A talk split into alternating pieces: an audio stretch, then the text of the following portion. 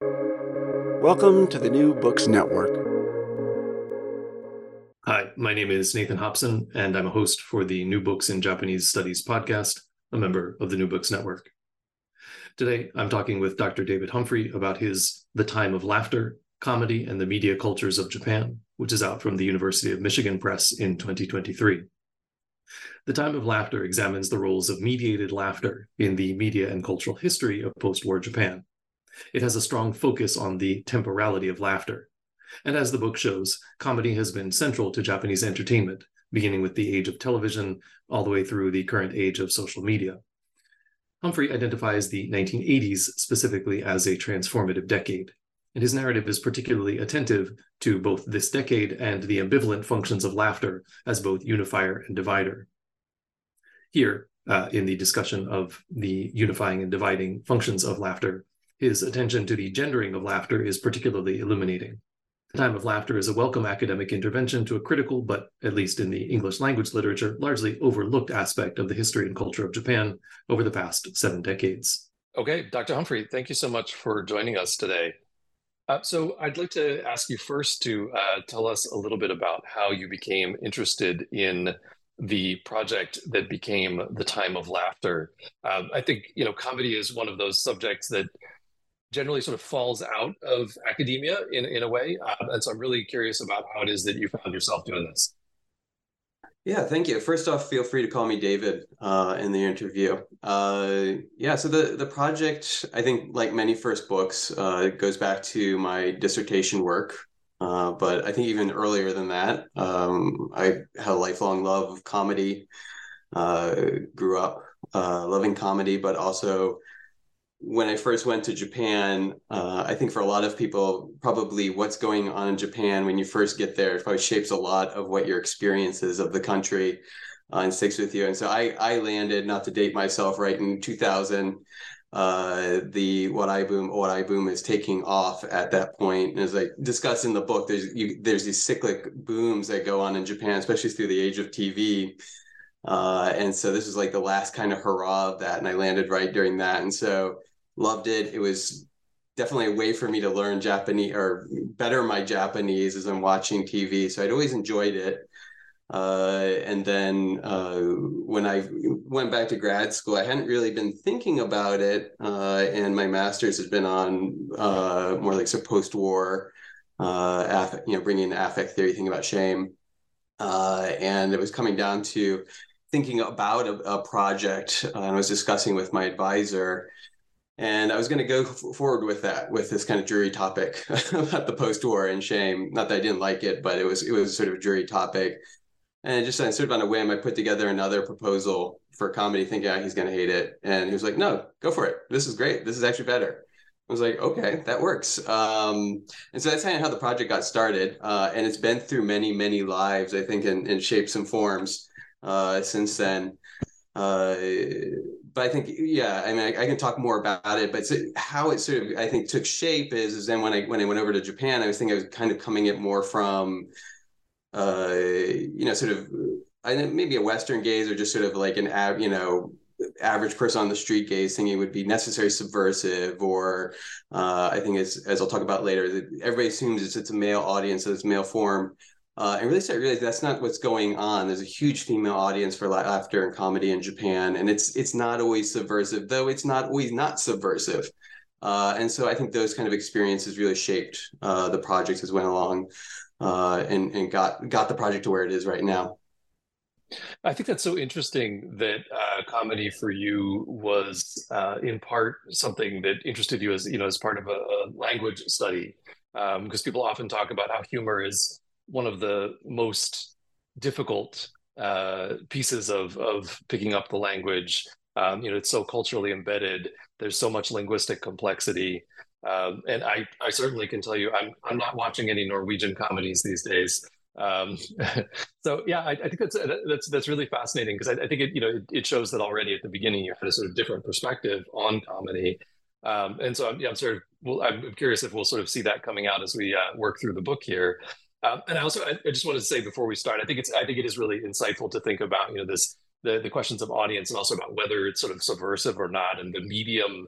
Um, there's in my own experience, I did a little bit of radio. I was in Japan, and and I've, I sort of have a love of radio and doing podcasts, which I guess is in some ways the outgrowth of that. Um, and my, you know, I kind of watched over the years as um, TV became more sanitized, and a lot of the uh, what was you know a little bit more risque, a little bit more subversive, seemed to uh, remain on radio. Um, in the yeah, and, and I think now that a lot of that is moving into the sort of social media spaces of you know YouTube and whatever. Uh, so maybe we'll maybe we'll at the end have a chance to talk about that as well. Um, but you know, obviously, uh, I want to dive into the book and give you a chance to talk about that. Uh, so this is a book uh, that talks a lot about the idea of mediated laughter, and especially on television, as we've talked about um, in post-war Japan. So one of the things that you do, which I think is particularly fascinating, is you center the temporality of laughter, uh, the ways in which comedy, which laughter have, you know, on the one hand united and on the other hand divided the the private and the public, um, and also as you've mentioned, the sort of the gendering of laughter, um, both the laughter itself and, and, laughter as a sort of um, you know audience in terms of the audience. Uh, so in the broadest strokes, you know, you're you're talking about the decade of the 1980s, the sort of long 1980s. I guess when you sort of uh, give a, a run up there um, with a kind of before and after narrative about the modalities, the affect of laughter. So you know, seeing that that long term interest in affect coming out um, on Japanese television. Uh, so maybe it makes the most sense then to think about uh, the characteristics of uh, TV mediated laughter in post war Japan, you know, getting up into the 1970s to sort of get to, to get us up to speed to get ready to talk about the rest of the book, um, and then to dig into the 1980s as this kind of transitional decade, which is, I think, how you're, you're identifying it. Um, especially in chapter three, uh, before thinking about the the landscape, uh, the soundscape of media mediated laughter since then. Um, so I wonder if you can lay out for us then the view from you know 10,000 meters, 35,000 uh, freedom units, whatever it is, um, vis-a-vis your biggest themes. So you're arguing, I think that, um, for example, uh, analyses emphasizing the homogenizing, synchronizing impact of TV are only really seeing half the picture. Um, and I, I, saw you sort of sympathetic to a Bakhtinian reading of the Carnivalesque in in nature, uh, nature of laughter, um, underscoring the the sort of in the momentness, the the, the simultaneity um, of laughter. Um, and also the, the ambivalence of laughter. Um, and you also point out that TV leaned a lot on female laughter, something that's you know come up already um, in the 50s and 60s as a sort of you know, ideologically at least as sort of unifying rather than divisive. And then there's this backlash in the following decades um, against the idea of TV laughter, specifically female. So I wonder if you could sort of address some of those big themes um, and the kind of prehistory of the core of the book. Yeah, um, yeah, I thought it was interesting reading through your questions as I was preparing uh, that you centered in on the 1980s uh, as a flex point because that really how the the project ended up. And I think just wanted to note there when I originally started writing the book and was when it was a dissertation, I didn't even have much on the 80s because I didn't know how to deal with it. Um, and so it's interesting, even for me, looking at this sort of, you know, outside looking, it really did become this sort of flex point uh, in my work because I didn't know what to do with it. You know, I grew up in this place where the 1980s it was already kind of handled. We knew it was postmodern. It was all this. Um, and the 1980s always seems to be kind of treated as an endpoint, like the 60s, the 70s, TV was getting unified. The 1980s, uh, you get this sort of reflective moment. Also, in the economy, the bubble economy brings the the post-war economic miracle to the end, and then you get the '90s and everything else. Uh, and you start realizing, no, that's not what's going on, or that's not what I want to say is going on. First of all, on TV, uh, really, what I'm, I'm sort of kind of arguing against that really pat sort of okay, again, 1960s, 70s, unified uh, television audience, and also in 1980s, uh, new media comes in, fragmentation, uh, and it's and yeah that is going on but then i'm trying to show that there's this fragmentation going on before that or it never was this unified audience that it, they thought it was. Uh, and a lot of people writing on tv in the 1960s and 70s already started hinting at that already. Uh, and then on top of that uh, not thinking of the 80s as a sort of end of the the post-war uh, you know economic miracle uh, and then everything else is being lost the lost decade the lost decades actually 80s being a sort of a starting point. Uh, I, I, was interested. You said the long 80s. I don't know if that's what you meant by this. Really, so the 80s feels to me as a starting point for uh, what we have at least right now in comedy. So that's the sort of big sort of uh, you know, sort of media-based argument, uh, sort of, I don't know if we call it historical argument, uh, but the larger argument trying to make there sort of push back, not completely say, okay, that's not true. We didn't have fragmentation, we didn't have any of that, but really sort of push back against it a little bit and complicate it and use laughter and a comedy as a way to do that.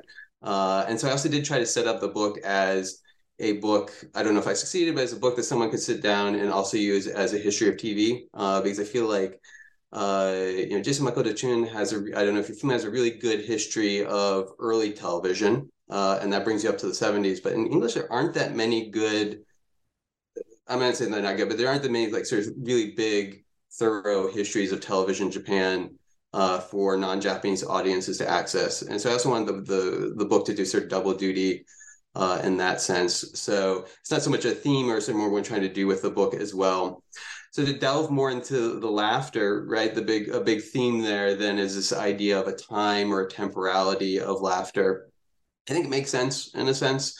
Uh, you know, I hadn't originally thought of doing the project. The more I thought about it, it really made sense. There's all these writings like Bakhtin and uh, Bergson. If you look at, it, they're not talking about the time of laughter, but as I try to do in the introduction, I try to tease out that, that you can actually see how they are making sort of temporal uh, issues. And I think it makes sense to us also, uh, as I try to lay out in the beginning of the intro, that there is there's a specific sort of temporality that we're familiar with comedy and laughter. It's very much in the now. Uh, you got to as you got to be there to get the joke. Next year, you're not the joke's not going to be funny anymore the Barvin Barbenheimer, you know, jokes, they're not going to be funny in two months. Sorry, kind of, are you know, uh, uh, getting that feel to them. So it is very much in the now. It is this, this moment uh, of the now. Uh, and I think that's what makes it tricky. And we talked at the beginning how we kind of shy away from it uh, in academia. I think that what, what makes it tricky, a there's there's a sense okay, it's it's superficial. It's it's not uh, something I do serious. But I think it's also tricky to deal with because we're always in this book too. It's talking about the past, uh, and so it's tricky to deal with something that's rooted in the now, but also do it in this sort of backwards gaze. Uh, so there, I think there's that sense of the temporality of the now that is interesting though and vital to look at. At the same time, I want to sort of emphasize I'm not trying to argue though at the same time that there's a sort of essential time to laughter or comedy. It's always going to be uh, of the now. It's always going to be this sort of uh, contradictory time. What I'm really, you know, I'm not saying there isn't. I'm not saying there is. I'm saying I'm not the person to make that argument. I'm trying to sort of lay that aside uh, and say, no, we've got this moment uh, where sort of, you know, we've got discursive forces are coming together. There's a lot of people talking about laughter and comedy uh, in in the post-war. Yanagita some of the Bigs are, you know, uh, he wasn't post-war, but that gets picked up in the post-war, and people are talking about uh, laughter and comedy, uh, and so then that sort of intersects with the uh, perfectly with the rise of television. I think you get this sort of time of laughter that I'm arguing is reflecting this contradictory temporality or other sort of contradictions of television uh, which is to say, as, as you're saying in the beginning, or as you said in your question, uh, television's often talked about, or early television talked about as its synchronizing functions. The broadcast goes out, everybody sort of gets in step, uh, and you know everybody's time is is aligned with television, and so that's often portrayed as then the sort of uh, realization of this movement that had been going on, you know, during the modern era uh, of national times being more and more coordinated. Uh, and we have lots of famous arguments about that. Benedict Anderson, the idea of the television, uh, not the television, every, the newspaper, everybody picking up the newspaper and being in sort of lockstep. Uh, and, you know, for example, Yoshimi Shunya, who's a big, uh, you know, well-known scholar, scholar of Japanese media, really treats the the television as as a sort of penultimate form of that. It's like the newspaper on you know steroids. Uh, everybody's you know more than TV and it's on all the time, right? Uh, and so I'm saying, yeah, that's that's right. But at the same time, then there's this contradiction that television is already desynchronizing because there are gaps. Uh, you know, we can be pedantic and say there's time from the the broadcast uh, tower to the TV um, but there's all these moments, you know, and later TV studies looks at this about how you can inter- you can interpret something differently, uh, and there's a gap there. Uh, so there's also these desynchronizing functions. I'm saying laughter is really getting to that because it's sort of in laughter sense. but as as we're saying, comedy too, you can misinterpret it, you can interpret it other ways. It can be divisive, it can be unifying. Because that's that's what really sort of started drawing me into comedy, as I was saying at the beginning. But started seeing that that's really I'm not saying it's a cause and effect, but more it's a it's a good marker for looking at that. Uh, then I think the other major, major I know we probably should wrap up this question, but just the other big sort of I think secondary theme that I'm looking in there is the gender of laughter.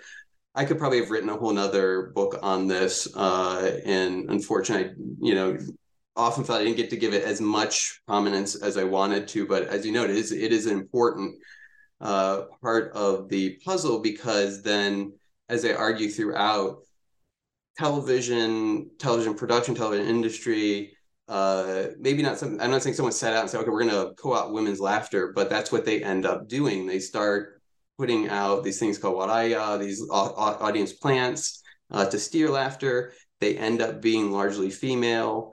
Uh, and so in early television, they really are meant to sort of take on this role of being the unifying voice of television. Uh, and without going too many details, but I think anybody who's familiar with you know media histories or you know gender histories can see what's going on there already. Women are being pushed in this sort of unifying role that they are being pushed into doing in the home, and now they're being pushed to do that in uh, on the medium as well. And I tracked in that there's this backlash against that that also tracks nicely with backlashes uh, that you see elsewhere. Um, I think it's Tomiko Yoda talks about the, the maternal uh, society and how there's sort of this neoliberal uh, right wing push back against that. And that tracks very well with TV uh, there as well. We can talk more about that maybe later. Yeah, sure. I'd, I'd love to. Um, I just wanted to maybe um, interject a, a, quick, you know, observation about what you said before we move on, which is, you know, I mean, maybe it's two. So, you know, one thing that I found interesting um, in, in, using laughter as a case study to think about temporality. Um, you know, one of the sort of strengths of this, and I, and you know, partially it's because comedy, as we've said, has been somewhat neglected as an academic subject, but it's it's a really interesting um, uh, illustration, I guess, of you know what it, what at some level is a truism that discourse practice uh, uh, you know discourse and practice uh, you know ideology and society don't always move at the same pace right? And so some of those questions about you know what's wh- when things are being unified and how um, are uh, or you know what we see in the sort of general sort of history of you know even if you want to do a media history of Japan uh, is going to be quite different if you break it down a little bit more. And comedy seems to be um, something that even within the TV sphere, which is itself, you know, different uh, from from maybe an overall picture that you might get, um, it seems to be a sort of interesting. Um, it's moving at its own pace. Uh, the other thing, actually, and I maybe maybe want to uh, respond to this, but um, I was thinking a little bit about the. Uh, there was an article I read a long time ago, maybe as a graduate student, called uh, the colon the I think it was called the colonization of nighttime or something like that. It was about the 24 7ization of society. And, and, I thought about the, you know, the, those periods where broadcast TV still goes dark, right, on some channels. And uh, it does here in Norway. And I think it still does in Japan. It did the last time I checked. Um, but you know, you have these long stretches of night which are not subject to that sort of disciplining, unifying function of TV, even if even if you believe that narrative, to, and to the extent that it is true. I mean, there's some, as we as you've said, um, uh, validity to that. But I just was thinking about how, like, you know, the you know, nighttime has its own sort of wild west feeling about like not having TV, uh, or if it, or if it did in Japan, it was often the like you know beautiful mountainscapes and like quiet music. It was like you need to go to bed now. Um, but I just I, I, just found that sort of fascinating that you know, even when there is something kind of timeless in a sense, right? It's not um, scripted programming. It's not even you know something uh, you know that you would recognize as a as a as a program. It's more sort of a screensaver in a sense. Yeah, I just jump in there. I think what's interesting, the programs we'll talk about later, a lot of those more sort of anarchic programs come out of late night. Uh, Shonen was at first a late night show before it was a sort of mainstream show. Uh, a lot of these comedians generally get their sort of cut their teeth on late night program where they can do whatever. You mentioned radio. There's all these, and a lot of the sort of, I don't know if there's so much anymore, but the, you know, a lot of a lot of the comedians were also coming out of these sort of late night radio talk shows where they were, you know, especially in the '70s, and you could just say whatever you want. Uh, so it does have that. I think that's not just nothing, but it's also anarchic in a sense. Uh, so it's that sort of Bakhtinian festival time in a sense of the day. It's interesting. Yeah, I, I totally agree with that. That's a, and it's a it's a really interesting to think about. You know, in terms of this question of temporality that you're bringing up, that even within the space of a single day, like the temporality is quite different night and day. Um, and and there's that that question of order versus anarchy, or sort of the subversive and not that you that you really bring out in the book. Um, and so I want to dive, you know, a little bit deeper into the book now um, and think about the nature of laughter uh, on TV uh, in the late 50s and into the 60s. Um, so, what what what is it that we need to know specifically about these decades in order to understand uh, the transformations that are really the focus of the book um, in, in the sort of late 70s transferring into the 80s which is the crux of, of these uh, this transformation yeah, first off, in terms of what's going on in, in television, I think people who know television history in Japan are familiar with it, but maybe some people are not. Uh, the standard narrative of what goes on 1950s, TV comes out. Most Japanese households cannot afford a, a TV.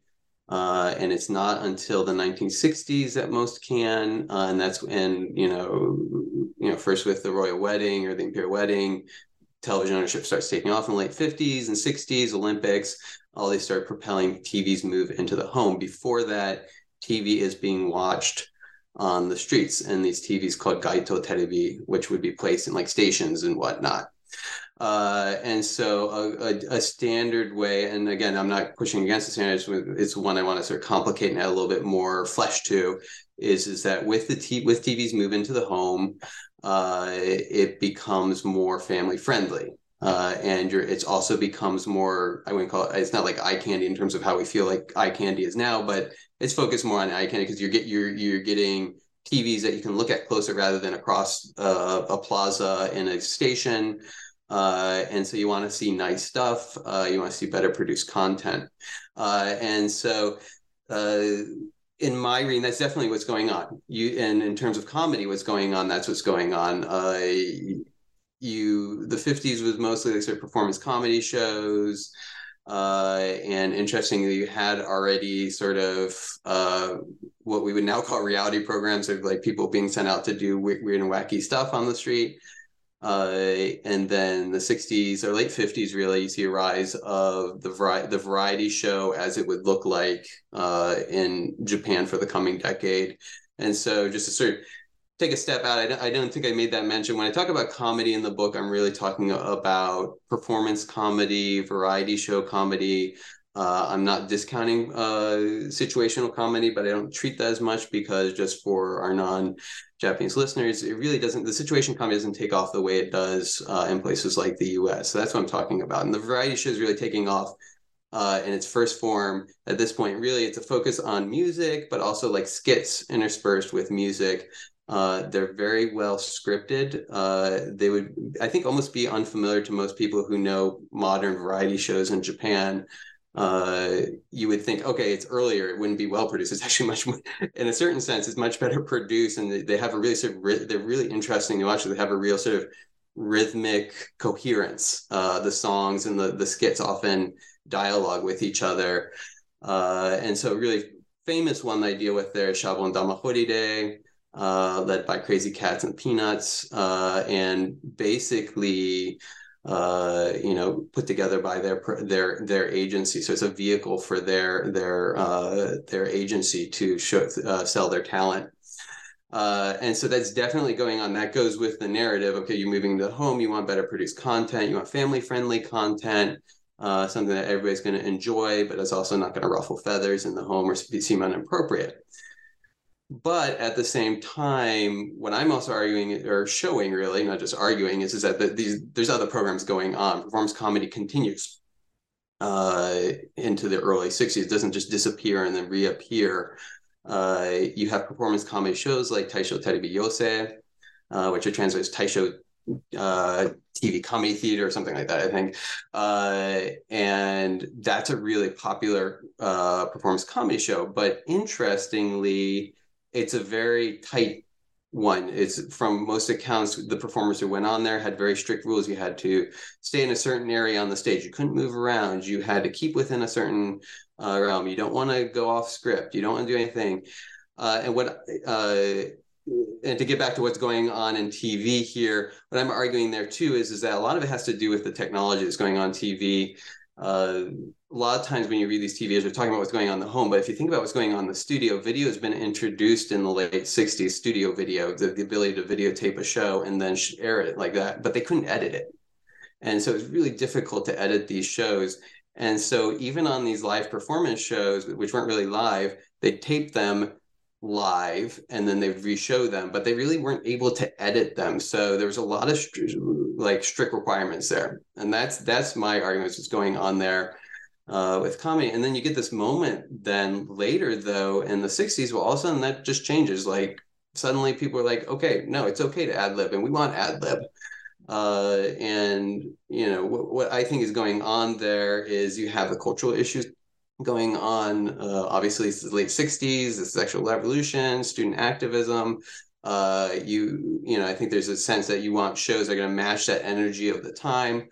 But also, if you look at the technology, it's becoming easier to edit shows. Uh, thing uh, like really sort of fine tune stuff. I don't talk as much about this in the, the book because I really didn't have time to. But uh, the switching, the how they can switch cameras from different angles is becoming more automated. It's not to the level of automation we have today, but it's becoming easier for them to say, okay, yeah, move around a little bit on the stage. And so in the 60, late 60s, you, all of a sudden you get this group uh, almost out of nowhere. Uh, as I discuss more in the book, it's not necessary out of nowhere, uh, called Konto Uh, 55 uh, from the, the the French term conte, a, a, sketch, but it's a sketch duo. Uh, Hagimoto Kinichi and Sakagami Jiro, uh, who do these really high action, uh, slapstick uh, things that had not been on TV before that. And they also bring in a lot of ad lib. They trained in Asakusa, so they're really comfortable with uh, ad lib uh, and they bring all that into TV. And the stand again, the standard narrative or the lore that's been sort of built up around them is is that they were the sort of singular force, uh, and it wasn't accepted. I'm I'm a little skeptical. I think that it was like TV was the TV producers were ready for them, and they were looking for something like this, uh, but they were good at it. Uh, and Hagimoto Kinichi, we can talk a little bit later. He then becomes this real staying force uh, in Japanese TV. And he does, he kind of sort of ascends the ranks and becomes very influential uh, and, and how comedy uh, is produced. That moment then becomes short lived. In the late 1970s, and not the late, the early 1970s, everything kind of flips around. Uh, and as as quick as Hagimoto Kinichi and Konto Gojugogo rose through the ranks, they also fell very quickly. Uh, and everybody was talking about ad lib, and all of a sudden, this group, the Drifters, and a show called Zenin Shugo suddenly pops on the scene I, I'm sort of being ironic there because anybody knows Japanese TV or is like grew up during that era is like, oh, Zenshu, you know, with that, it was like this 15 year program. It was there forever. But when it popped up, nobody was expecting anything out of it. Uh, it was a basically scripted comedy. Uh, and it was going against the common wisdom, what was going on, what everything thought was going to happen. Uh, and then just flip the script again uh, in this direction of very tightly controlled but as I discuss in the book, what's interesting there is, is that they're sort of capturing the live feel. Uh, and to sort of give a shout out there, Ota Shoichi, who's also written a lot about Japanese comedy and was influential for my book, uh, I think aptly describes it them as a synthesis. They're not just a return to the old; they're they're synthesizing various strains there then that were happening uh, during the 1960s between the scripted and the unscripted, the musical and the comedic, uh, and bringing them together. Uh, and so we can think about them also as sort of synthesizing those two strands I said we're having between live performance comedy and then the more sort of intimate feel. So then they they they they very genius ingeniously I think sort of bring that together. And I think that's why they had that staying power. But they really are the sort of image uh, of 1970s comedy in Japan alongside Hagimoto Kinichi, who kind of then goes on his own solo uh, you know sort of route.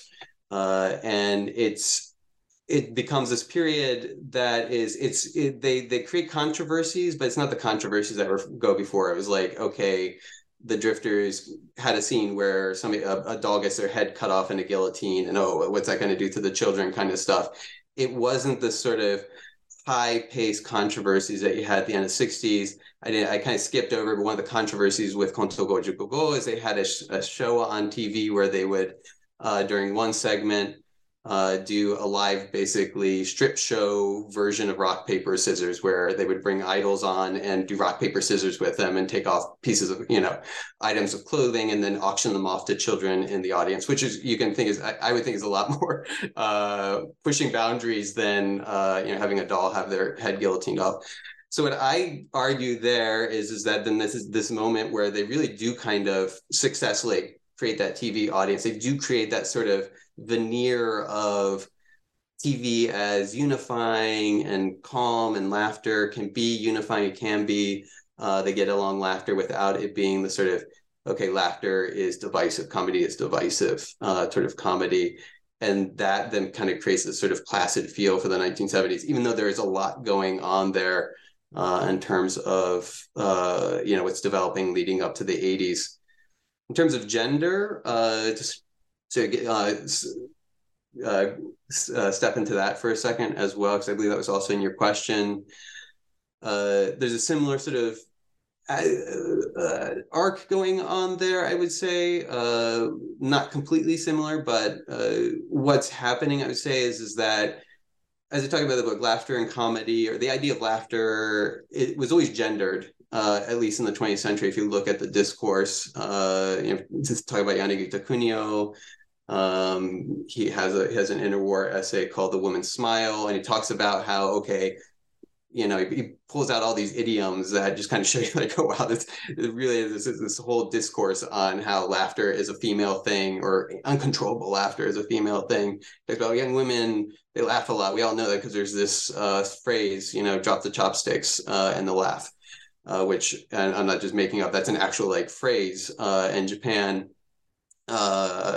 And so you see it was already there. And i'm not saying it just pops out of nowhere but it's interestingly it's interesting to me that it doesn't seem it's it's assumed when you look at the 50s and 60s stuff but you don't actually till the end of the 60s at least of what i was able to find see people start talking about okay theme television comedy is a sort of more becoming sort of more feminine thing uh, or that uh, you know that laughter we hear on the why is it why is it always women's laughter? You don't see those sort of discussions until maybe the late 60s, really in the, into the 70s. Uh, and also interestingly too, you know, I talk a lot about how, you know, comedy really becomes a male dominant industry. It always was. I'm not going to say it wasn't, but you saw, you know, and I've never gone through and done the numbers, but off the cuff, it always feels to me that there, actually, once you go into the 70s, days, actually less male, I sorry, less female performers in comedy. And in the post-war moment, you actually do see female trios and female groups and you see husband wife teams and obviously those fit of hetero you know heterosexual norms and, and whatnot but you do see female female performers.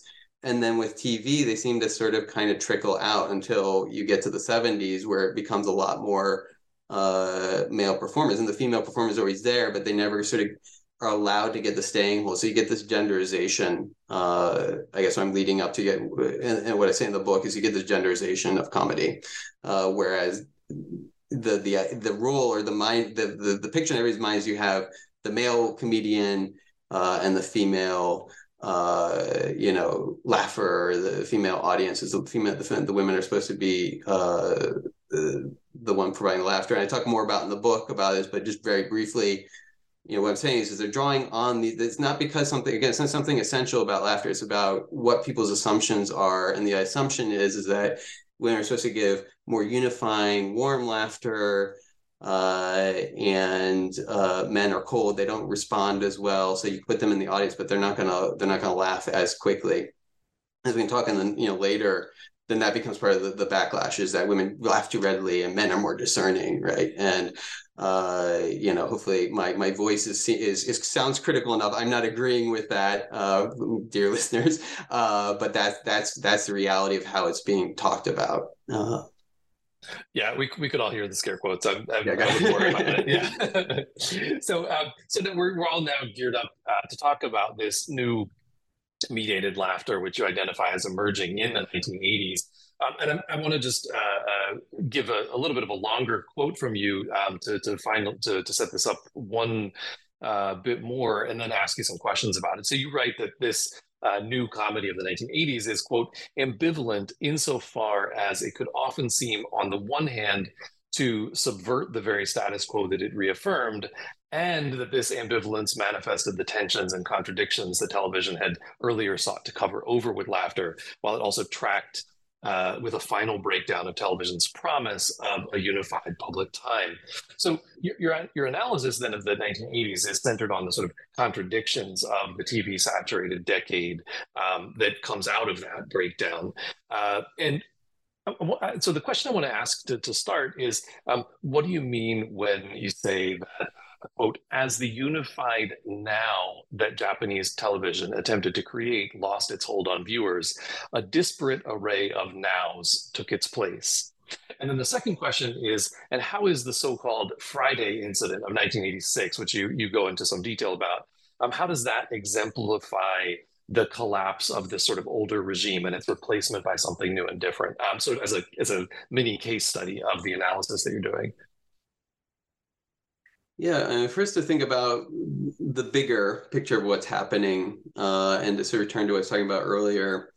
Uh, and the big picture is is you have, you know, this idea again that you know modern one one form that modern nations you know came together, and this is sort of the Benedict Anderson uh, argument, but also uh, Stephen Kern has talking talked about time, talks about this as well uh, this idea that you get a flip, and I'm not necessarily agreeing or disagreeing. I'm sort of leaning on this. I'm obviously, and some of these, I'm sure historians and sociologists will have much more fine-grained points on this. But the big picture idea is, is that you know somewhere in the you know 19th century, uh, in in modern industrialist countries, you get this flip uh, to you know a public uh, the sort of uh, or alignment of public and private time where yes we all have our we all agree that we have our own private times and they don't line up but this idea that then there's a national public time that somehow our pub our private times are being uh, not perfectly synchronized with but aligned with in some ways and there's sort of alignment there. Uh, and so you know one way to think about 80s fragmentation then and then what we have now is is that you you're really having a breakup of that right uh, and again, just to sort of re- re- rewind, part of the argument I'm saying is just like, okay, this is this was actually didn't just happen in the 80s. Uh, it, it, was underfoot in the 60s and 70s, but it really is kind of coming to the fore uh, in the 1980s. I would agree. Uh, I I lean here on another Japanese scholar, Hara Hiroyuki, uh, who was more of a philosopher, but has a really great book on uh, Japanese bubble, or in my opinion, a great book on Japanese bubble culture called uh, Baburu Bunkaron, I believe. Uh, and he introduces this idea that there is this sort of proliferation of multiple nows, and that's what I'm referring to there and leaning on there. So you're not getting just the end of it's not the center won't hold and all of a sudden you get multiple private nows that cannot communicate with each other or somehow can't align with each other. You're getting this fusing of the public and private uh, then that's creating these multiple semi-public nows that kind of overlap and kind of don't. And you know, think about sort of typically it's like, okay, I can have my interest and I can be interested in uh, this sort of fashion. You know, you know, we see in Japan a lot of these different types of you know interests and whatnot. Um, so I can be into goth fashion, and and that somehow kind of overlaps with other ones. It's not linking up to a, a big over over arching, you know, sort of grand narrative time. It's sort of kind of overlapping multiple other nows that are kind of semi-public uh, and private. So, uh, you know, really, I, you know, I'm trying to link my own or yeah, link up my own the discussion of comedy and say, well, that, you, you, see comedy the same sort of thing going on, or comedy is kind of becoming a voice for that. Uh, on top of it, you get this sort of multiplication of all these different type of comedy forms. Uh, and it really becomes that's when you really start seeing like the sort of variation of the com. It was always varied, but there's a variation of the comedy market. They're also being treated more like idols. They're also being sort of latched in or linked into the same sort of media system that is used to sell idols and so all different types of interests. Then uh, you know, it's, it's becoming sort of same sort of logic. Um, so that's what I'm sort of getting at with this idea of multiple nows. Uh, to then also kind of then like take step back or sort of think back to what I was saying in the last question. Uh, so when you think about what's then sort of shifting in Japanese comedy then between the 1970s, 1980s, and to think about okay, why is comedy responding to multiple nows? What I'm really saying is in that 1970s moment where you get this final, like actual the illusion of the unified now created, you're getting those sort of disparate and sort of uneasy, you know, you're, getting all those sort of disparate moments. You're bringing them into a whole, like, okay, the unified, you know, national audience watching Zenin Shugo, this great comedy show that everybody was supposed to be watching on Saturday night at 8 p.m. That was in the title. Everybody's watching it at 8 p.m. Uh, and it's this idea that okay, everybody's watching, everybody's loving it. But then if you read the sort of discussions and you know you go through like the newspaper editorials and whatnot, and people will write all these like letters to the editor about TV shows, so they're great for that. Uh, you get a lot of people like, oh, Zenin Shugo is kind of boring, or wow, what's going on with Zenin Shugo? It's it's not the national unified audience that would have you think. Uh, and so what I'm saying is, is then that kind of explodes in the 1980s. That that that uneasy truce is then kind of falls apart in the 1980s. And I want to create once again, I want to create too pat of a narrative, but 19, it, it, 1980 is this great cut point because then you get the Manzai boom. Uh, and I talk about that in the book as well. But the Manzai boom uh, was this media phenomenon. It was part produced, part sort of, I guess, a little bit grassroots. You know, I do treat it as more of a produced phenomenon, but it is this moment where all of a sudden everything seems to change overnight again. Uh, and Manzai is, uh, you know, a classic form of comedy in Japan. It's dual stand-up comedy for people who are not familiar with it, where you have a boke, the funny man, and the tsukkomi, the straight man. Um, but it was seen as sort of dying. It was like, oh, it's kind of on life support. Uh, you know, young people aren't into Manzai, and this is 19, you know, 1979, the vision of what was going on. It's like, oh, young people aren't into it anymore. Uh, it's just these old guys hanging out in weird colored suits, uh, talking about stuff that nobody's interested in. And then all of a sudden, all this whole new generation of Manzai artists blast onto the scene. Uh, they are very popular with young people. Uh, it's being sold as a youth phenomenon. Uh, and so it's also sort of the changing of the guard uh, of that. But then it, it you know, it, it, I don't think we have time to go through all of this, but, you know, there's all these things going on. They're, they're much more, it's a much more cynical type of comedy. Uh, you know, Beat Takeshi then that we can use to sort of talk about the, the Friday incident comes onto the scene. And so a lot of Western probably listeners are familiar with Kitano Takeshi, who's known as a film auteur, but actually he got his start as a comedian. He's better known in Japan as Beat Takeshi, which was his, com- uh, his comedic name. And so he blasts on the scene as one half or the most dominant half of this group called Two Beat, uh, sometimes translated as Two Beats. Uh, and they're known for this very sort of taboo breaking comedy uh, where they would do these PSA bits, uh, public service announcements, where they would take famous public service announcements, flip them around, uh, and make them these really sort of like, you know, as we would call them sort of anti-PC or, you know, anti-woke or something like that comments about like, you know, ones, you know, the original PSA being, you know, before you go to bed, make sure you twist the knob tightly. And it could be read as like, you know, I think it was read as like, you know, tighten your gas line or tighten your your your the knob on your door or something like that. But then it they change it before you go to sleep.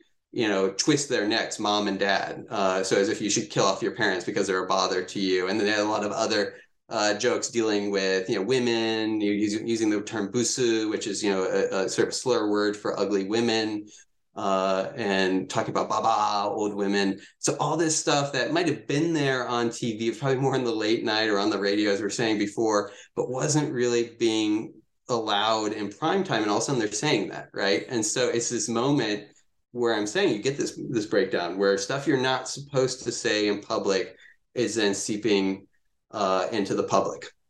Uh, so I'm reading as a sort of analogy of that that moment of this breakdown, the multiple nows.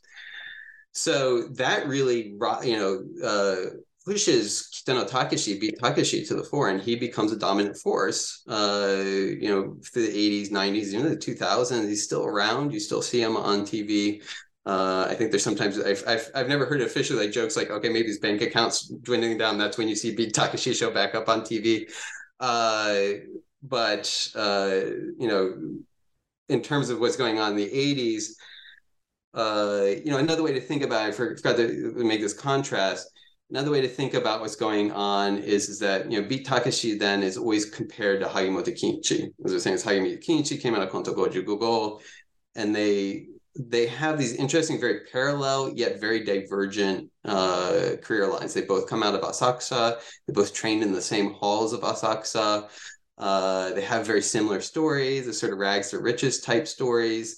Uh, they're both very well known for the sort of ad lib, off the cuff comedy and ability to also sort of steer talk. Uh, but they're also great to make these sort of contrasts. And the point that's often made about Hagimoto Kinichi then uh, not I, I, hope I'm not muddling the narrative here, but by stepping back into Hagimoto Kinichi, but Kinichi, uh, you know, was very well known for creating this public persona that felt like you knew him, uh, and he became known as this family guy during the 70s. Uh, despite his sort of uh, iconoclastic image during the late 60s, becomes this family figure. So the thing that's often said about he's able to create this public persona, but it feels so public and it feels like you have this private connection with him. And a lot of people are talking parasociality now. He was like sort of like the original, one of the first people I think that really worked that well in Japan uh, to create this sort of parasocial connection with him. Felt like he was your own father figure. Uh, so create that public, but he he really sort of created this firewall between that and his private life. Uh, and you know, obvious reasons he would do that. Doesn't you don't want your private life there, but he did that very well, and he you don't really know much about his private life. So he just has this public persona that feels private. What Kitano Takeshi does, then Kitano Takeshi uh, also simply creates this public persona, and you feel like you know him, but at the same time, there's no firewall there between his public and private. Uh, and so even before the the Friday incident, there was already the sense that you know he was, was constantly bringing in his his private life into the public, and it was already kind of all out there to show. Uh, and so the the Friday incident, to go that really briefly, so Kitano had been uh, keeping a mistress, a young mistress, uh, time being married. Uh, and Friday, which was one of these photographic, you know, tabloids that had really taken off during the 80s, uh, had been following her around and getting pictures of her. Uh, I believe it was published, and then uh, Kitano finds out about this and he he goes storming into the Friday editorial office and uh, brings his he's got this uh, coterie of uh, you know apprentices that they, like self-styled like apprentices of of him of his and they all they're basically a gang though and they're called the uh, Takeshi Gundan the Takeshi army and they go storming this this the editorial offices and threatening violence. I believe they do uh, eventually hit uh, some of the people and there are injuries uh, and then and then run out and they're obviously arrested, and it becomes this really big deal uh, that someone had done this. And, uh, and you know there's all these different things we can talk about there. Obviously like freedom of speech uh, freedom of journalism attack on journalism but it really sort of divides uh, the japanese media world uh, between people who are like okay this is an attack on freedom of press. This is an attack on journalism. We don't want to condone this. Uh, this other side which are you know even hagimoto kinichi comes out and says they're kind of like eh yeah yeah, it's not good, but I get what he's doing because the you know the the tabloids are going way too far and they're inviting our private life. Uh, but there's also this interesting reading that what he's also doing is this it's this sort of culmination of this fact that Kitano's always been doing this though. He's always been bringing his private life into the public sphere.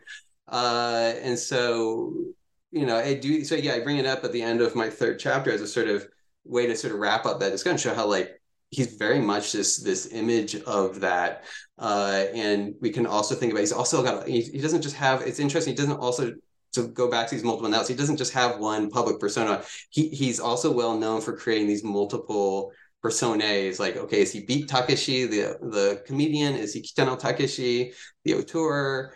Um, or is he he also has all these other you know characters he creates. What, what who is he? And so you can say well he's also in himself he is those multiple now is being sort of personified on on our television screens and, and movie screens as well. Yeah, um, yeah, I thought this was a, a, really interesting way to think about the kind of uh, shifting dynamics of the media environment, and in particular, um, you know, Beat or Kitano Takeshi is is such an you know as you as you sort of pointed out, such an interesting figure. How you know he in himself is sort of a little bit about the fragmenting of comedy and the public persona. And I was I was reminded a little bit in listening to you talk a little more than more than I was in the book, and this is maybe something I missed and I want to go back and think about a little bit.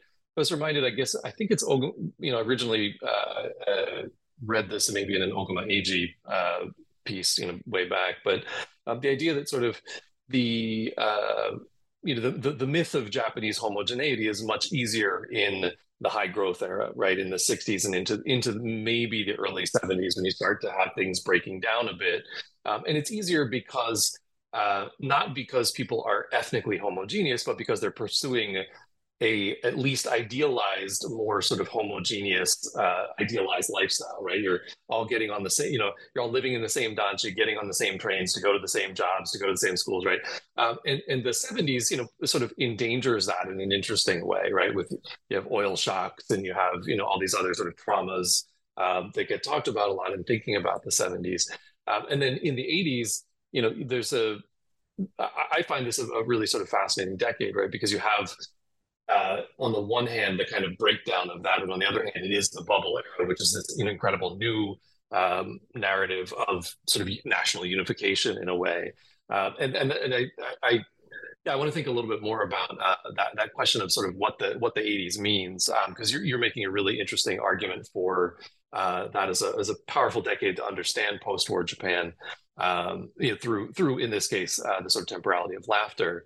Um, I want to just returning to the book though. I want you know you write early on uh, about your belief in the underlying importance of um, contemporary mass media laughter permeating every corner of cultural and social life in Japan, as you write, uh, where it gives voice to a time of increasing crisis and precarity, but also joy and newfound community through the ability to mix pleasure and uneasiness as well as discord and unity. And I guess this is sort of where I was going with that previous thought, right?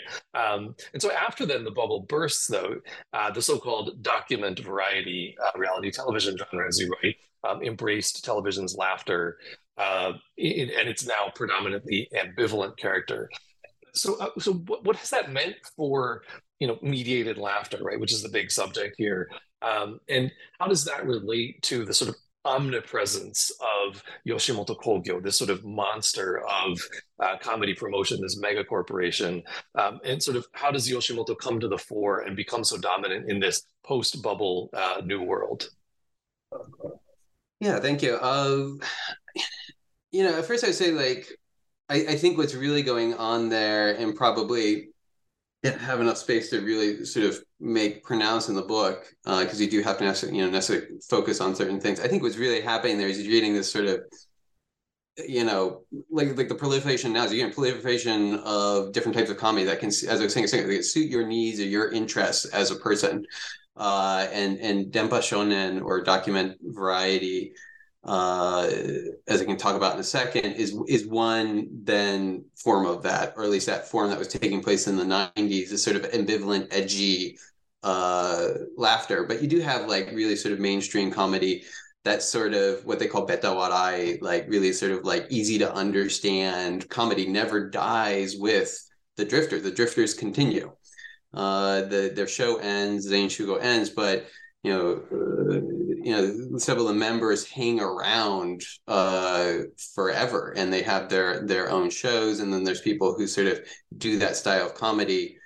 Uh, and I'll come back to second Yoshimoto Kogyo, but I think what Yoshimoto Kogyo does well is is that they just take anybody and everybody in so they can have every different style of comedy there. They're, they are an agency, they are a talent agency. They're very much like the idol agencies who then also try to create different types of characters to appeal to different audience niches. Uh, and so you're getting that first off.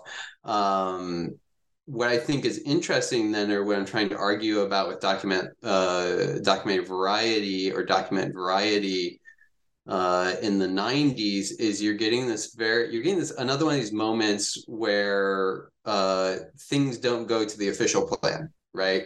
Uh, kind of like the late 60s, where also, or the, the 1980s, where things, tab, taboos are being broken. Uh, and it is because probably of official plans there are producers behind this that have, you know, profit objectives in mind when they do this. But something kind of leaks out that wasn't, you know, it doesn't follow the official line. Uh, and so I do talk a lot about this program called Denpa Shonen, uh, which was sort of the the the ur document variety, and document variety is a form of reality TV in Japan. They really sort of brought it out and made it a thing. But they started as a late night program, and they become known for doing these show uh, this this this formula called the Aponashi, the no appointment, where they would go visit people, famous people, you know, government you know government officials, politicians, uh, media stars and not make an appointment. They just show up and they would ask them to do these bizarre things or these really mundane things like, oh, can I compare my height to you? Or, you know, can you, uh, you know, teach me English? Uh, it's, you know, it's really sort of uh, oddball things like, you know, and you can think about similar ones that are also happening at the same time around the globe. Jackass, uh, to pull on my, my knowledge of U.S. media, I don't know as many other places, but Jackass. Uh, but also Ali G is, you know, I guess more like 2000s, but there, it's a similar sort of moment. But the what I'm saying there is you have this moment where the bubble is breaking and things are kind of falling apart and they're becoming one of these sort of valves, but they're very ambivalent valve for that. They're not they're not satire in the strict sense where they're coming saying, oh, look at what the government's doing. And then, you know, if only uh, they're just doing what they want to do. But it gets that sort of edginess of that moment uh, of what's of this crisis of breakdown. Uh, they then they become much more mainstream. Uh, the aponashi becomes more and more impossible because people know what to expect. Uh, and so they start following these more sort of formulaic, uh, uh you know, uh, uh, formulas, formulaic formulas, and like they become known for their their hitchhike series, and that's when they become more sort of mainstream. Um, you know, I think they do keep that edginess of sort of ambivalence there, but there are that sort of ambivalent laughter I think that comes up uh, during the 90s. I don't talk about it here. I just also have a paper out on what's also called surreal comedy or shuru no warai. Uh, I think I talk about really briefly maybe in the book. Uh, but that's another phenomenon you see coming up. And it's also this sort of ambivalent hanging laughter, unresolved laughter, uh, where the punchline isn't a punchline anymore. It's just this kind of moment of like, what what did I just look at? Uh, what was this thing? Uh, it's not to say that everybody's watching this, but then that becomes this one possibility of comedy. You have comedy is so widespread by now, and so many people are into comedy that you can do that. You can say, we'll put out different types of comedy, and there'll be enough of an audience for this this very niche form of of comedy. Uh, and so then Yoshimoto springs onto the scene. Uh, isn't you know it doesn't really spring onto the scene. I should condition. They've been around for a hundred years but you know, I try to do something a little unusual with Yoshimoto in the book. Uh, Yoshimoto Kogyo, uh, you're probably familiar with him, but some listeners are maybe not familiar with. Uh, is the com- comedy talent agency in Japan. Uh, M1 Grand Prix, which is this yearly comedy competition that decides the best manzai group, and they, they have a, probably a large role in actually producing it, uh, but also if you look at the list of who's won every year and who their talent agency is, it's like 90% Yoshimoto Kogyo. They they rule the roost. Um, and I think that they have this insane number uh, of signed on talents. I think it's like 2,000, or I think it's even more than that. Um, and maybe 20,000. I'm, I'm forgetting the number. It's this insane number of talents that they they on the books manage. Uh, there's uh, there's questions about whether that's true, but they do have a lot of people. And by the 2000s, Owarai boom that I was talking about at the beginning, they've really become the brand of comedy. Um, so a lot of the typical histories then that sort of pop up once Yoshimoto has become so big by the 2000s make them seem like this was just always this way that Yoshimoto was always big and they you know they, they'd been around since I think like don't the exact date but the early 20th century uh, when this couple the Yoshimotos founded them as a sort of Yose, a comedy hall management uh, company, uh, a lot of the history treat that as it's like they just went there was this onward march. But if you look at it, they it's interesting because first they did get kind of big before the war. The war uh, sort of annihilated their business because a lot of their, their their their halls were destroyed during the war. These comedy halls they owned were, were destroyed during the war. They lost a lot of their talent. Uh, and so Shochiku Geino, so this army Shochiku, was was actually the dominant comedy agency after the war, and Yoshimoto was like kind of struggling to keep up, and they they made most of their money off of managing, uh, you know, uh, movie theaters. And as I found, and I mentioned one time, an interesting sort of data point. At one point, apparently during the 60s, they made more money from bowling, like managing bowling alleys. It's like sort of crazy stuff to think about that this is this thing goes on to be a comedy giant. Um, so they really don't start kind of getting to where they are uh, until about the 70s. Uh, and so that's what I tried to do in the book is instead of just making this sort of like, okay, we're going to show how Yoshimoto was always there. They weren't always there. Uh, they were very much a local group. They're lo- located in Kansai. And so what happens then, though, in the 80s, they're able to start they they very uh, deftly take advantage of the Manzai boom. They sort of muscle their talent in.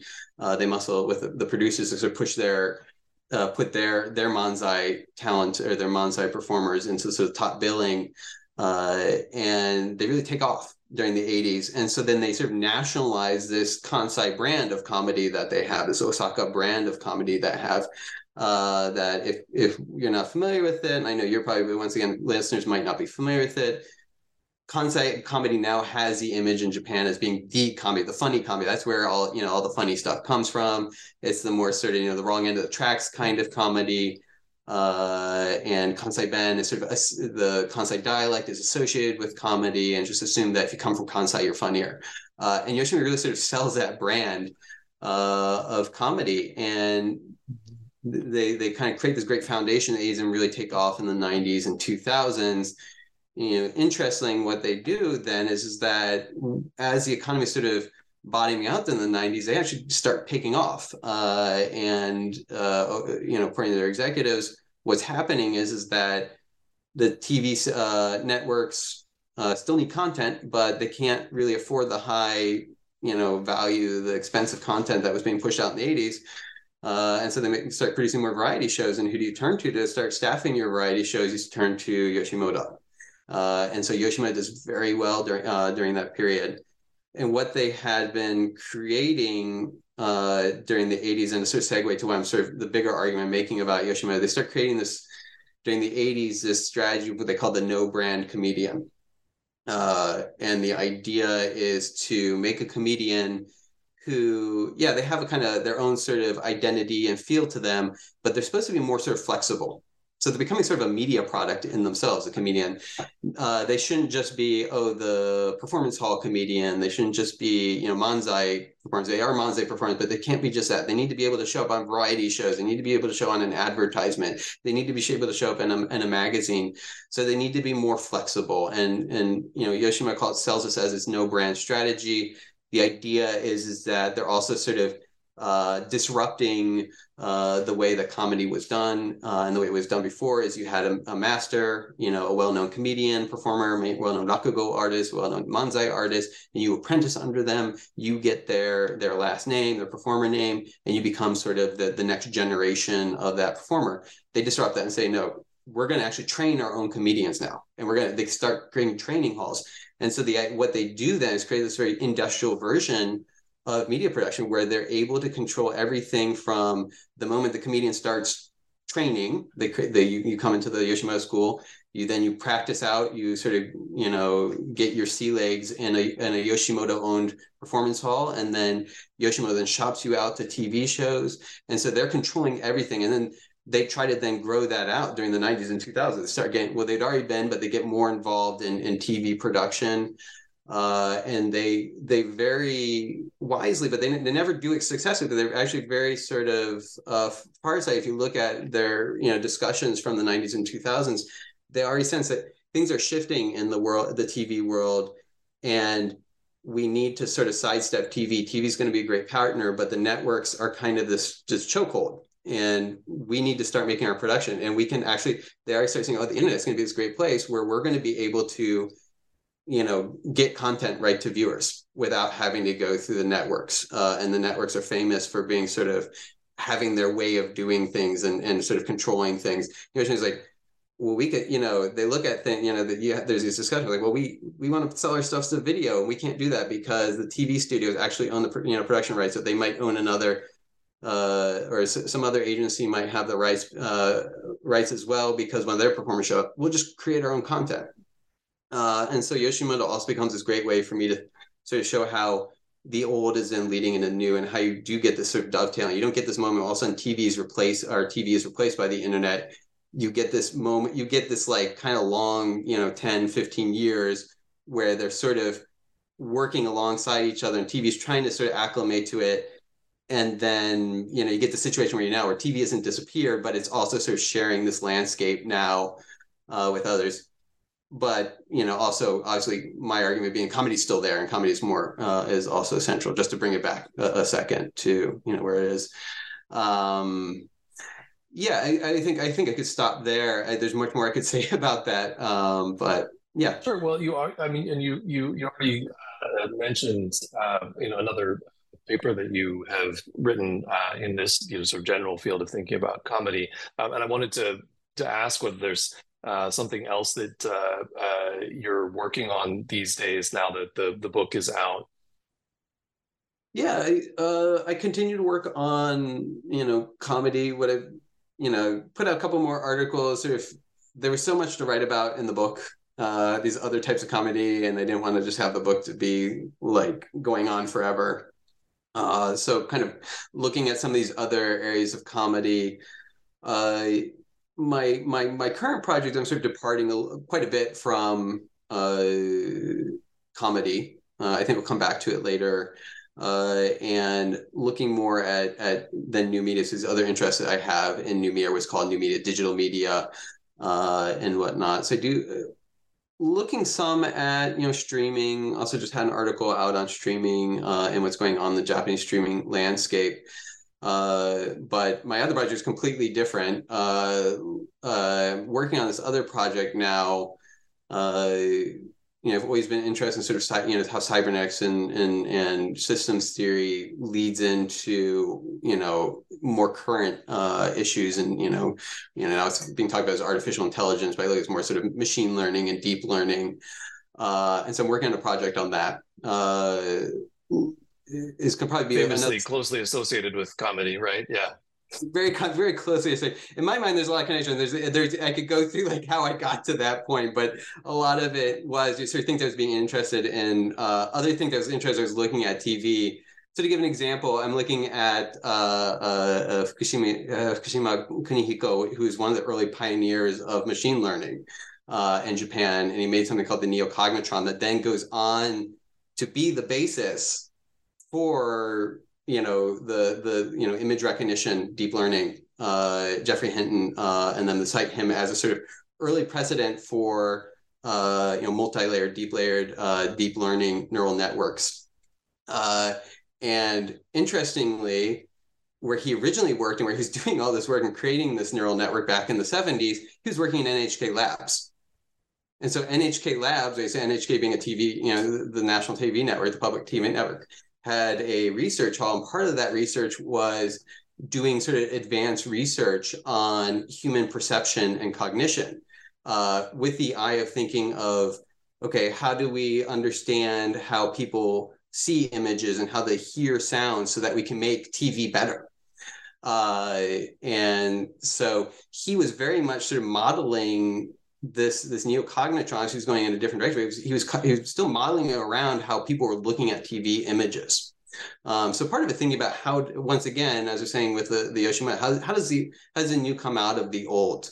Uh, so that'll be sort of the background of the the book. I'm working on that right now. I've also done other stuff on on biometrics or biometric surveillance, but leading into that, um, how does these new technologies, these very sort of scary technologies we have now, uh, of biometric surveillance, the ability to track you or a group of youth as you move through the shopping mall and see what you're doing and serve you up certain, you know, TV ads or no, sorry, not TV, display ads and whatnot, uh, based on inferences about who you are, what you are, uh, and how it really goes back to how we're being sort of the, the gaze is being disciplined or how sort of images and, and sens- sensory, you know, uh, perception is being reorganized around sort of a cybernetic vision uh, of how we sort of interact with media. So, well, that's uh, it's a it's a interesting leap from uh, comedy. Mm-hmm. Yeah, uh, but, but clearly the but yeah, I mean, the, the, it, it makes it makes sense, right? The the, the sort of um, you know, when you think about the uh, surveillance technologies and questions about perception and such. Those are obviously very related to your interest uh, in media. So uh, yeah, I, I, hope we will definitely uh, be able to uh, have you back uh, on the podcast when when that book comes out, um, and we can laugh less and be afraid more. Um, and I'm looking forward to it. Yeah. Thank you so much for uh, taking the time to speak with us, and take care. Yeah, thank you for having me.